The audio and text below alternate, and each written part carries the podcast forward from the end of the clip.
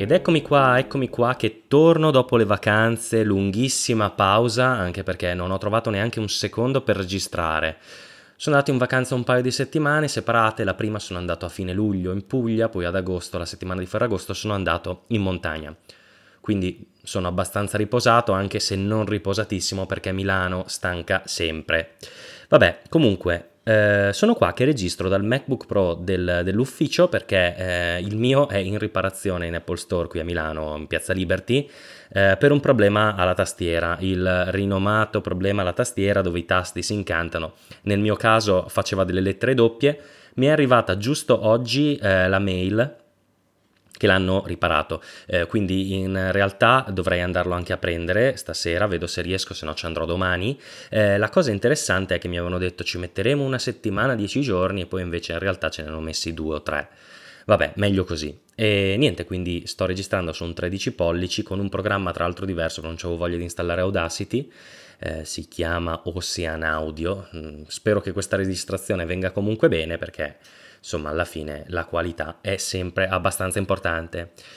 Di cosa vi voglio parlare? Vi avevo da- già anticipato nel, nel, canale Telegram che avrei parlato di due cose in questa puntata, ma in realtà ne aggiungo una terza perché ovviamente non si può non parlare di quello che è successo, ovvero dell'evento di Apple. Eh, però prima voglio comunque parlare degli argomenti che mi ero prefissato, ovvero monopattini e burocrazia parte 2, eh, cioè una sorta di post decreto cosa è successo, cosa è cambiato per i monopattini elettrici e poi di Google Maps voglio fare alcune osservazioni visto che sono andato in viaggio e l'ho usato parecchio in macchina. Partiamo dai monopattini che è una cosa un po' più, magari un po' più semplice. Allora, eh, situazione dopo il decreto. A Milano sono spariti tutti i monopattini elettrici in sharing, eh, le aziende si sono ritirate perché effettivamente non era una norma e non c'era stato un bando da parte del comune e si sono pure ritirate perché effettivamente non è regolamentata a Milano, ovvero ancora eh, il decreto è, è, passato un mesetto fa, se non di più, stato, ero, ero, in ferie, quindi sarà stato agosto. Eh, comunque sta di fatto che eh, Milano non è ancora regolamentata, quindi vuol dire non ha né la cartellonistica verticale né la segnaletica orizzontale. Eh, io dubito sinceramente che met- la metteranno ovunque perché bisogna mettere tre cartelli per ogni eh, per, per, volta, nel senso che un cartello per ogni eh, tipologia di mezzo, ovvero monopattino, overboard e monoruota, cioè tre cartelli, ne bastava uno per indicare la, mo- la mobilità elettrica con il segno di un monopattino, ma tant'è. Eh, questo è, è, è, è il governo italiano, il precedente, quindi specifichiamo il precedente. E, ehm, e, niente, vediamo cosa succede. Io in realtà lo sto usando il mio privato e ci sono tante altre persone che continuano ad usarlo e non mi è mai successo di venire fermato dai vigili. Queste saranno le mie ultime parole famose. Però non mi hanno mai detto niente, eppure ci sono passato di fianco, ci sono passato di lato, ci sono passato davanti, mai successo nulla.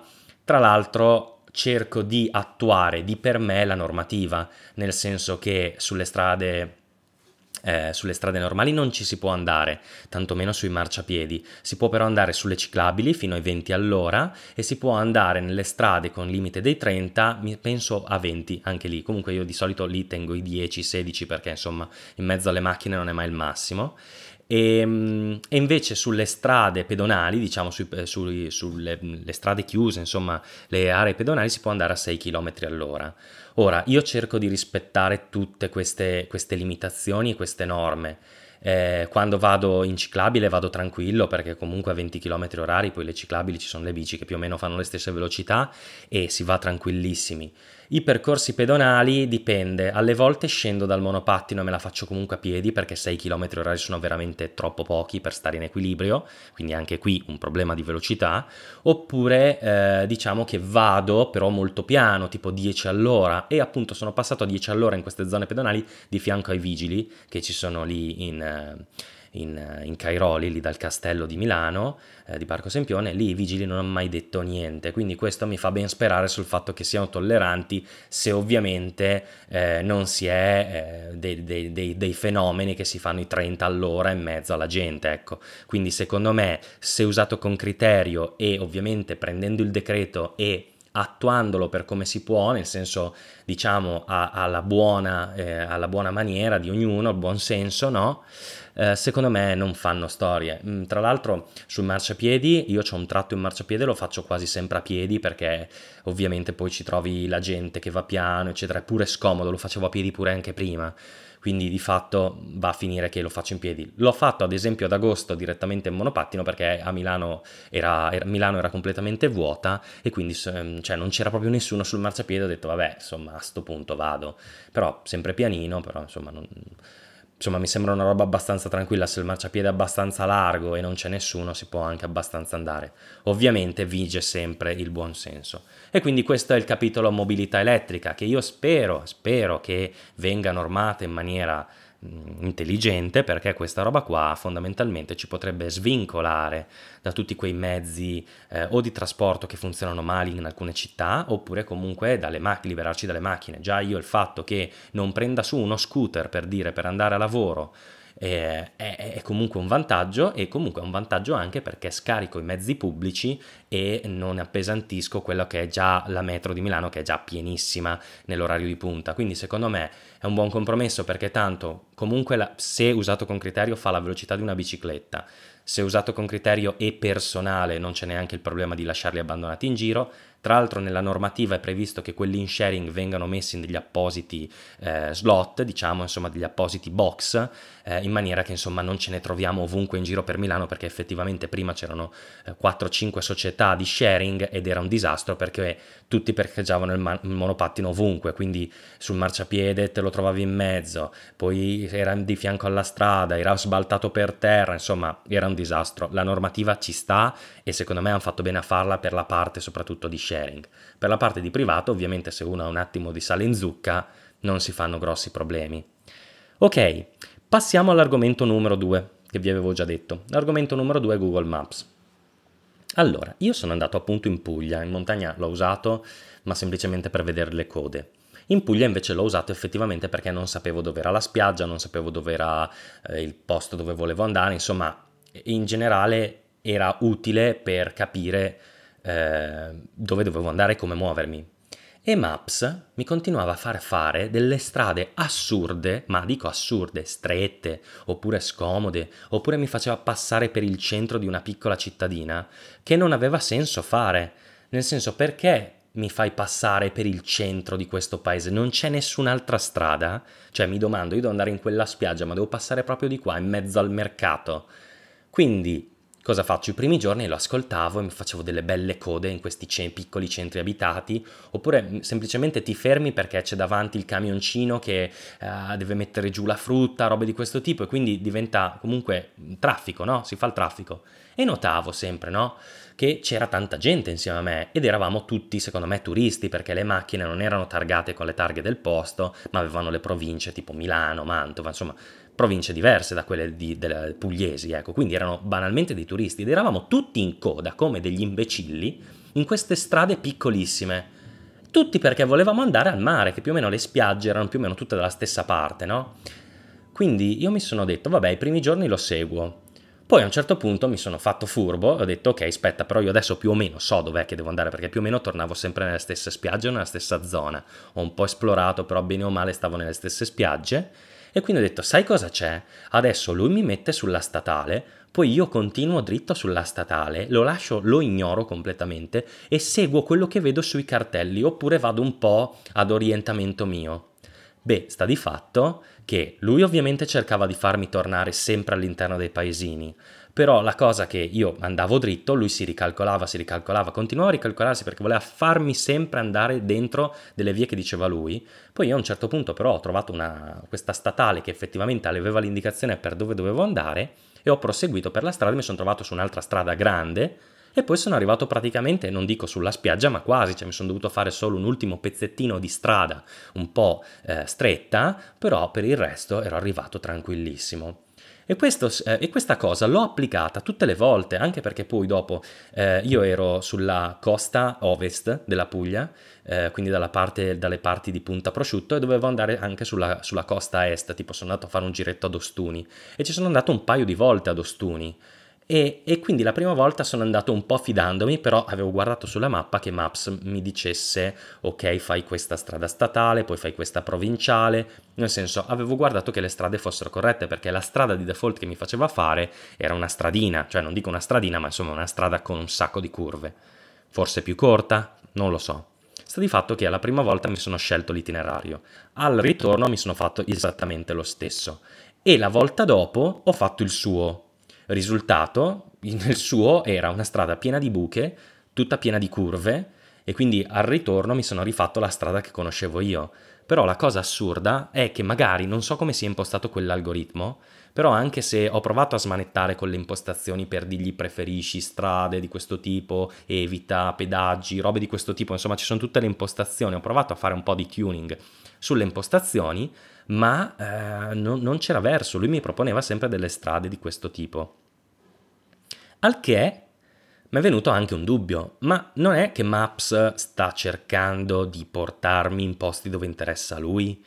Nel senso, ok, è un po' da grande fratello, però mettiamo il caso che siamo tutti turisti e tutte le volte che ci spostiamo seguiamo quello che ci dice un'intelligenza artificiale e qui scatta un po' la parte filosofica, no? Ma siamo sicuri che ci stia effettivamente facendo fare il percorso migliore? Perché a me non sembrava il percorso migliore quello che facevo, mi dava piuttosto l'impressione che lui volesse farmi passare per alcuni posti, non tanto per accorciarmi la strada ed accorciarmi il tempo, ma per farmi passare in dei punti specifici che magari avevano una qualche rilevanza per lui. Vuoi per tracciare meglio la strada? Vuoi perché c'era bisogno magari di, non so, vedere che reti wifi c'erano in giro e quindi geolocalizzarmi meglio? Non lo so.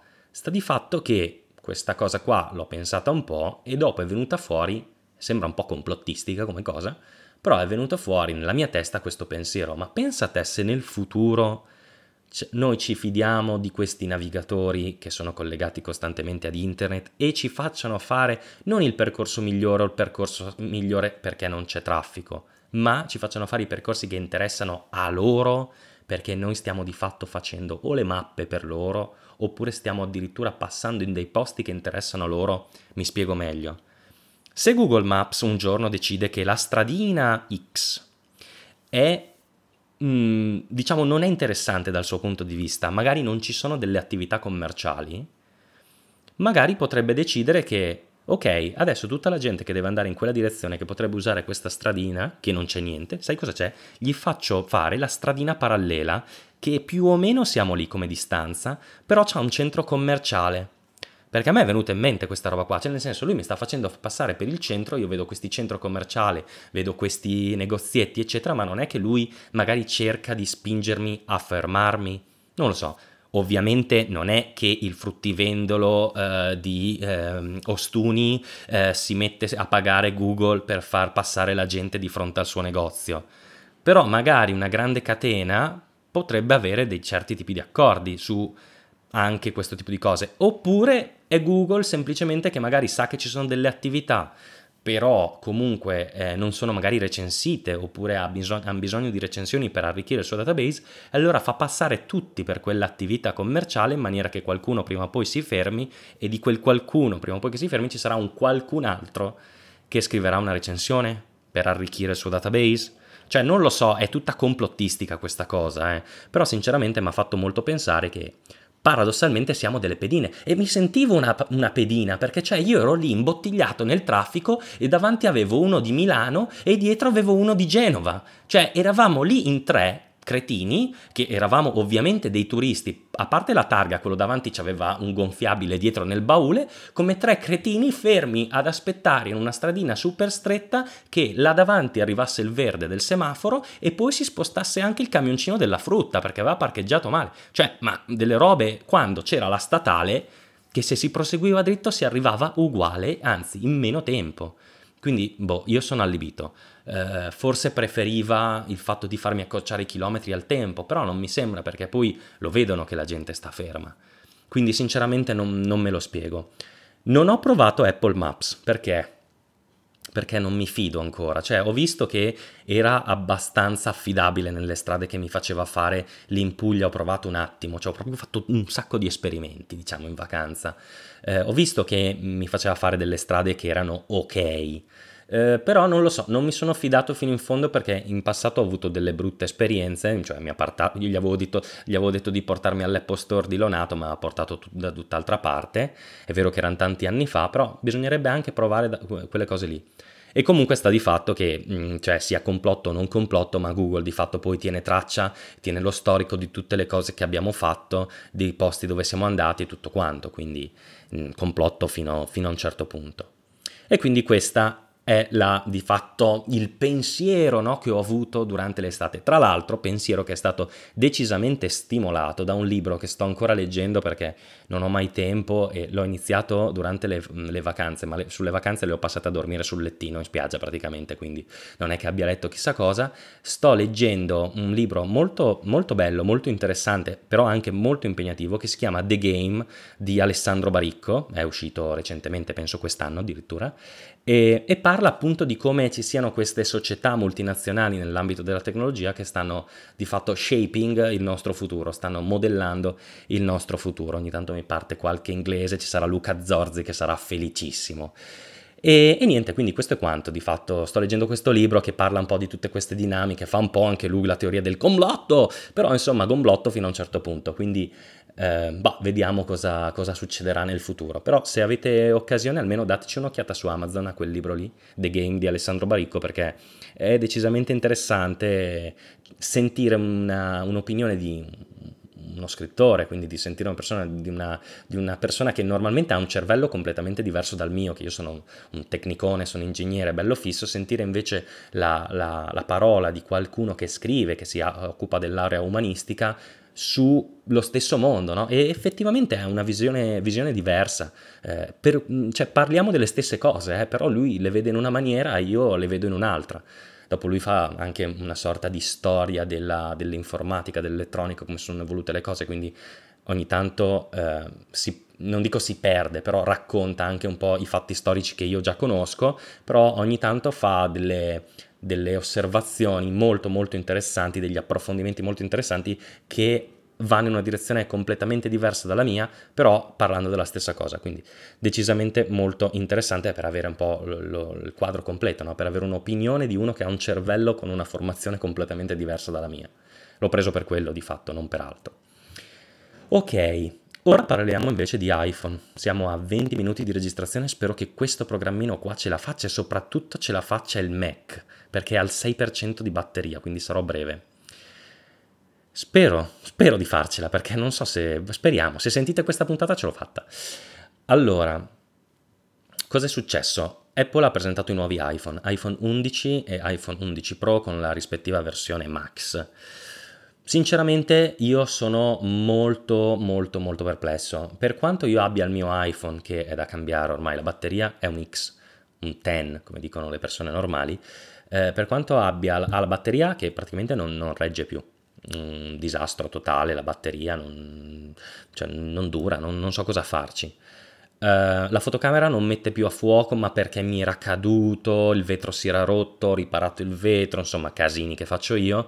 Sta di fatto che eh, la fotocamera dietro è praticamente, non dico inutilizzabile, ma quasi, da vicino non, non riprende più. Dopodiché, eh, qual è l'altra cosa? L'altra cosa è che questi nuovi iPhone li hanno chiamati Pro, cioè, ok, ok, l'iPhone 11. L'iPhone 11 è l'iPhone XR, ok? Solo che l'XR vendeva male, quindi eh, secondo me hanno pensato di chiamarlo iPhone 11, così è il nuovo default, no? È il nuovo iPhone 10 e per la gente normale dice wow il nuovo iPhone 10 almeno questa è l'idea che mi sono fatto io mi sembra più una marchettata che altro sto spostando il computer nel frattempo cioè podcast in movimento perché ho paura che il computer non ce la faccia aspettate collego Ok, fatto. Cioè, è, adesso mi siedo pure, quindi sentirete del casino. Cioè, siete proprio con me qua.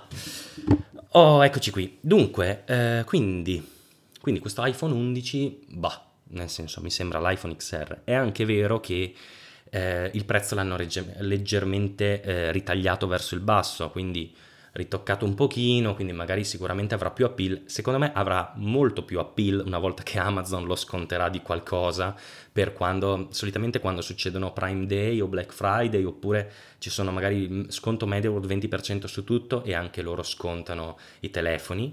Anche Amazon va al ribasso quando deve fare una challenge a MediaWorld, una roba così.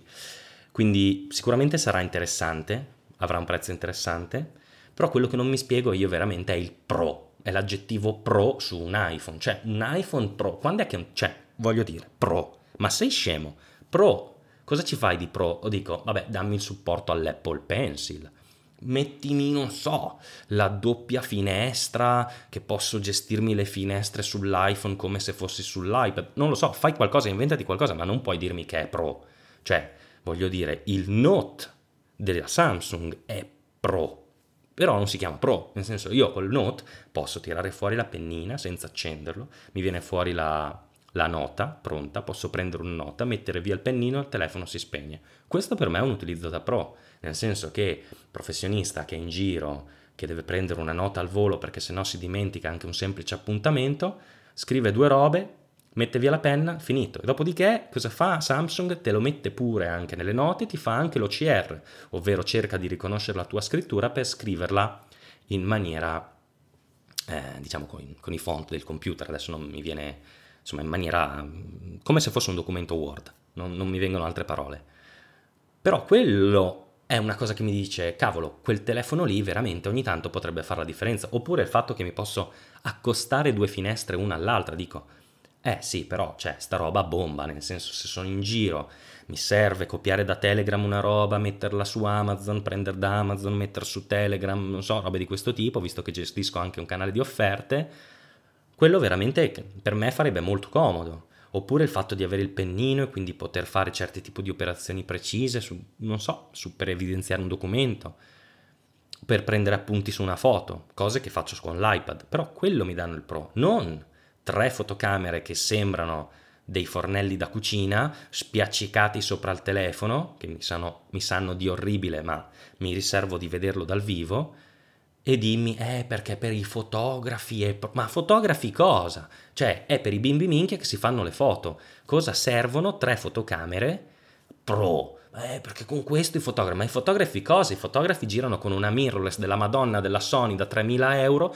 con un'ottica da 4.000 euro, allora quelli sono fotografi pro. Ma figurati te se un fotografo pro si prende l'iPhone per fare le foto al posto della sua fotocamera. Ma io dico, ma non se lo porterà neanche in mobilità. Cioè, se deve andare a fare un'escursione, ma sì, ci sta, magari si prende sull'iPhone che fa le foto belline, ma non chiamarmelo pro, Cristo. Cioè, pro, allora vuoi dire che io con questa roba qua posso fare dei lavori che veramente veramente facciano la differenza, che mi sostituiscano un corpo macchina degno di quel nome.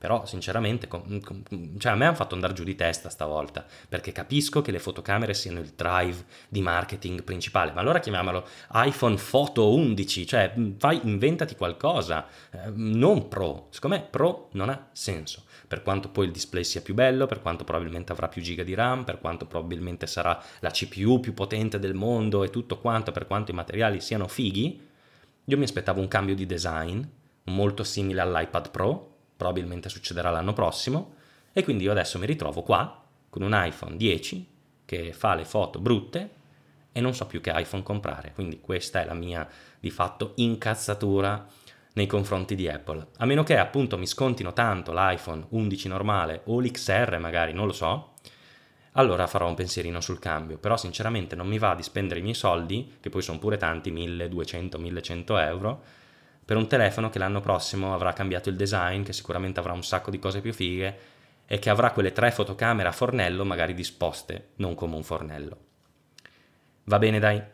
È tutto per questa prima puntata di settembre, spero di riuscire a farne un'altra in settembre, vedremo. Se ho, se ho qualcosa da dire, magari mi scatenerò ancora contro Apple, mi scatenerò, e se no ci sentiamo boh, quando capiterà. Ormai è così questo podcast, esce quando ne ha voglia lui, o ne ho voglia io, ne ho voglia io.